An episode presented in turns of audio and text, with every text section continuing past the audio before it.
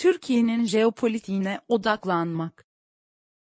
Bu makalede bir yandan bazı önemli kavramları yerli yerine koymayı, diğer yandan bugünün ve geleceğin Türkiye'sinin nelere gebe olabileceğini irdeleyebileceksiniz. Politikayla, jeopolitikle, stratejiyle ve uluslararası ilişkilerle ilgilenenlerin durumu gözden geçirebileceği bazı ipuçlarını burada hep birlikte değerlendireceğiz. Bu makalede bir yandan bazı önemli kavramları yerli yerine koymayı, diğer yandan bugünün ve geleceğin Türkiye'sinin nelere gebe olabileceğini irdeleyebileceksiniz. Politikayla, jeopolitikle, stratejiyle ve uluslararası ilişkilerle ilgilenenlerin durumu gözden geçirebileceği bazı ipuçlarını burada hep birlikte değerlendireceğiz. Jeopolitik değeri açık olan Türkiye'nin gelişimi üzerinde yapılan değerlendirmeleri takip etmekteyiz.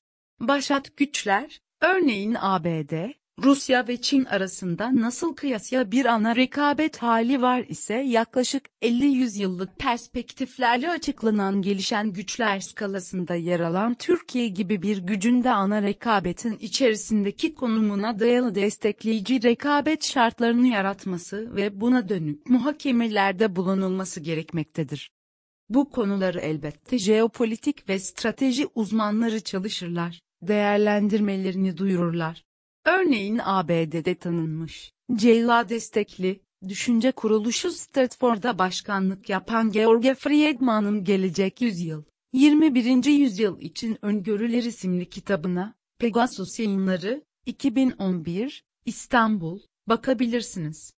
Fakat tarafımızdan şöyle anlaşılmasın, konuyu biliyoruz, o halde işler yolunda, gibisinden. Aslında tam da dikkatlerin bu bilinen konu üzerinde yoğunlaşmasından hareketle irdelenmelidir. Örneğin bir başat gücün, bir gelişen gücün pozisyonunu kendi çıkarına etkilemesi söz konusudur. Bu etki, zaman, zemin ve şartlarla birlikte ifade edildiğinde stratejik çözümlemelerde bulunmak mümkün olabilir.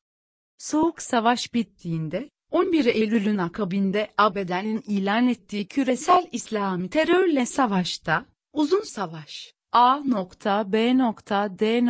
Çin rekabetinin Pasifik eksenindeki gelişmelerinde, devam eden Arap Baharı'nda, Ukrayna'daki savaşta, NATO'nun genişlemesinde, küresel silahlanmanın artışında, bu gibi salt güvenlik başlığı altına alınabilecek gelişmelerde gördük ki, Kafkasya'da, Orta Doğu'da, Balkanlar'da, Karadeniz'de, Hazar ve Orta Asya'da Türkiye'nin jeopolitik etkisi gayet belirginleşti ve güçlenme potansiyelini belli ölçülerde geliştirdi.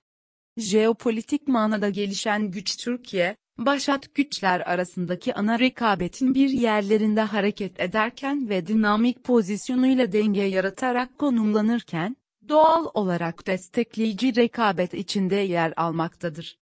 Bunları şunun için ifade ediyorum, başat güçlerin ve onlarla ortaklık içinde hareket edenlerin karşılıklı çıkarlarının kesiştiği noktalardaki sürüp giden güç mücadelesinin sonuçlarına ait artıları ve eksileri görebilelim diye. Örneğin bu süreçte Türkiye'nin yaşadığı 15 Temmuz hain darbe girişimi hiç de boşuna değildi ve hatta bazı yazarlar buna, Arap Baharı benzetmesiyle, Türk Baharı dediler. Zaman içinde başka neler görülmedi ki? Bu süre içinde Rusya ve Türkiye arasında yaşananlar, örneğin uçak düşürülmesi, Büyükelçi Karlov suikastı vesaire, Soğuk Savaş'ta gerçekleşmiş olsaydı, şartlar çok daha farklı gelişirdi. Ama tam tersine gelişmeler yaşandı ve Türkiye, Rusya ile geçmişe oranla daha fazla yakınlaştı. Türkiye'nin yakın zamanındaki değişim gösteren durumunu bu çerçevede ve büyük bir güç mücadelesi içinde irdelemek gerektiğini savunuyorum. Yine buradan şu sonuç çıkmamalı. Mücadele bitti şeklinde.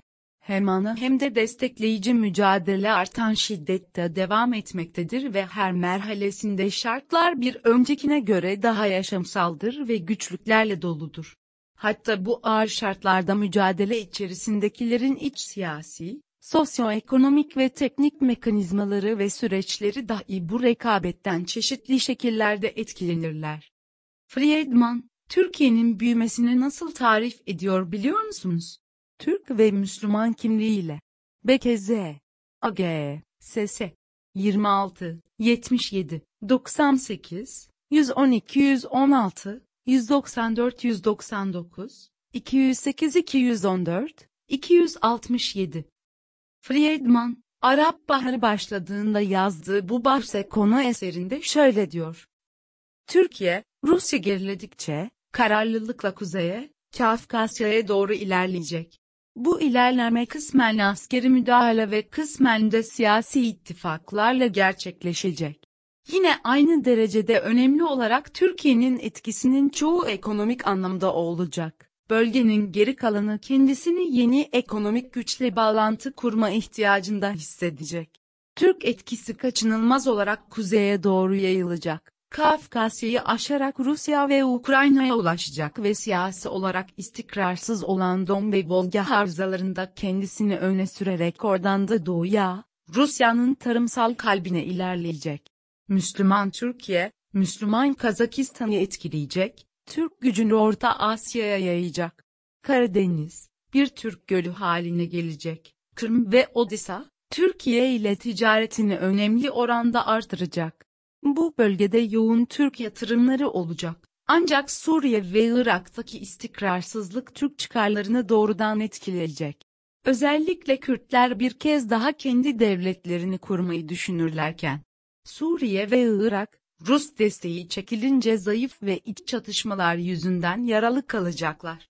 Kuzeye doğru yayılan istikrarsızlık ve boşluğu dolduracak başka güçler gibi tehditler karşısında Türkler, güneye doğru ilerleyecekler. Türkler, Amerika'nın Irak'a müdahale etmesini kesinlikle istemeyecekler, 2000'lerde bunu yeterince gördüler ve 2040'ların ortalarında Türkiye gerçekten de önemli bir bölgesel güç olacak. Rusya ile Türkiye'ye tarımsal ürün ve enerji sağlayan derin bir ilişkiler sistemi kuracak. Irak ve Suriye'de hakim olacaklar ve böylece etki alanları giderek azalan petrol ve doğalgazı ile, ki bunlar Amerikan ekonomisini hızla büyüten faktörlerdir, Suudi Yarımadası'na kadar ulaşacak. Türkiye'nin eski İslami kesimin kalıntılarını toplayıp bölgedeki varlığına ideolojik ve ahlaki ağırlığını ekleme biçimi de aynı derecede rahatsızlık verici olacak. Etkisi yayılırken Türkiye'de askeri güçten daha fazlası haline gelecek. Bu durum Hindistan gibi Amerika'nın da huzurunu kaçıracak, Yüzyılın ortalarında Türkiye'nin etkisi Rusya ve Balkanlardan geçecek Polonya ve Doğu Avrupa ittifakının geri kalanı ile çarpışacak. Ayrıca Akdeniz'de önemli bir güç haline gelerek Süveyş kanalını kontrol edecek ve gücünü Basra körfezine kadar yayacak. Türkiye, Polonyalıların, Hintlilerin, İsrail'in ve her şeyden çok abedenin korkusu haline gelecek. AG, SS 208-214 Aşağıya Friedman'ın hazırladığı Türkiye'nin yüzyılın ortalarındaki bölgesel etki alanını gösteren haritayı ekliyorum. AG, sayfa 208-267 George Friedman, Türklerin bölge etkinliği Bu açıklamalar bir öngörü mü, yoksa başka türlü mü açıklanmalı, diye soruyor olabilirsiniz. Birbirini besleyen sistematik çabalar bütünleştiğinde tarifler tam da böyle oluyor. Eğer bu bir mücadele ise, yaklaşık olarak ABD'deki güç odakları, Beyaz Saray, Pentagon, CIA, belli düşünce kuruluşları, bazı vakıflar, politik çevreler, medya, Friedman veya ona yakın tarzda bir görüşte ise gelişen güç Türkiye'ye karşı olası ABD planı nasıl tarif edilmelidir? Sanırım kapsamlı olur. Şahsen benim irdelediğim iç siyasi konularda bu merkezlidir. Yoksa güncel siyasi meseleleri ile almadığımı bilirsiniz. Türkiye'de bu kapsamda açıklamaları yazıyorum, okurlarım hatırlarlar. Örneğin ABD'nin uzun savaş anlatımını 2019 yılında kabul ettiği Doğu Akdeniz Enerji ve Güvenlik Kanunu'nu, Doğu Akdeniz'deki gri bölge planını, Merkez Kuvvetler Komutanlığı'nın, Cenkcom, Orta Doğu ve Kuzey Afrika, MENA, bölgesindeki faaliyetlerini, Yunanistan ve GKR'deki işbirliği anlaşmalarıyla geliştiren süreçlerini, Balkanlardaki, Kafkasya'daki çabalarını, Suudi Arabistan ve Körfez ülkeleri düzlemindeki normalleşme sürecine olan katkısını, Ukrayna'daki savaştaki izlediği yolu, enerji ve gıda güvenliğini sürekli ele alıyorum. Bütün bunlara bir bütün halinde bakılırsa, örneğin Suriye ve Irak konusunda, ABD'nin ve İsrail'in hangi hususları öne çıkararak ortak bir politika izlediğini anlamamız mümkün olabiliyor. Buna karşı Türkiye, Azerbaycan, Ermenistan, Libya, diğer bazı Afrika ülkeleri, Suriye, Balkanlar, Ukrayna, Irak, Afganistan savaşlarında bir biçimde varlık gösterdi ve göstermeye devam ediyor. Rusya ve Orta Asya ile yakın ilişki içerisinde, Kıbrıs ve Yunanistan meselelerindeki politikası belli, bir medeniyet iddiası içerisinde, bunlar boşuna değildir. Eğer Türkiye bugün bölgesinde daha etkin ve avantajlı iken, bu büyük mücadelenin içerisindeki dengelerin değişmesi ölçüsünde bazı dezavantajlı şartlara zorlanır ise bunlara karşı direncin olup olmaması, hazırlıklı olunup olunmaması gibi konular öne çıkacaktır.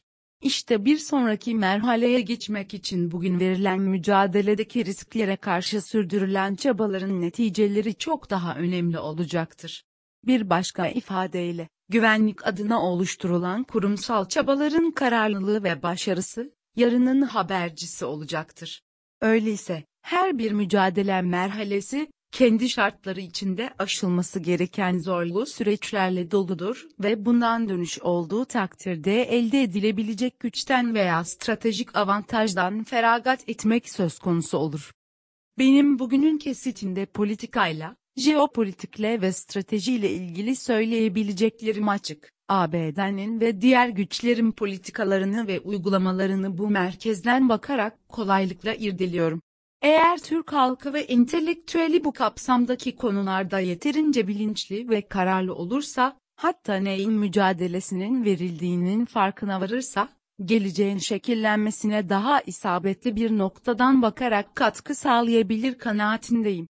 Çünkü hiçbir şey tesadüflerle olmuyor.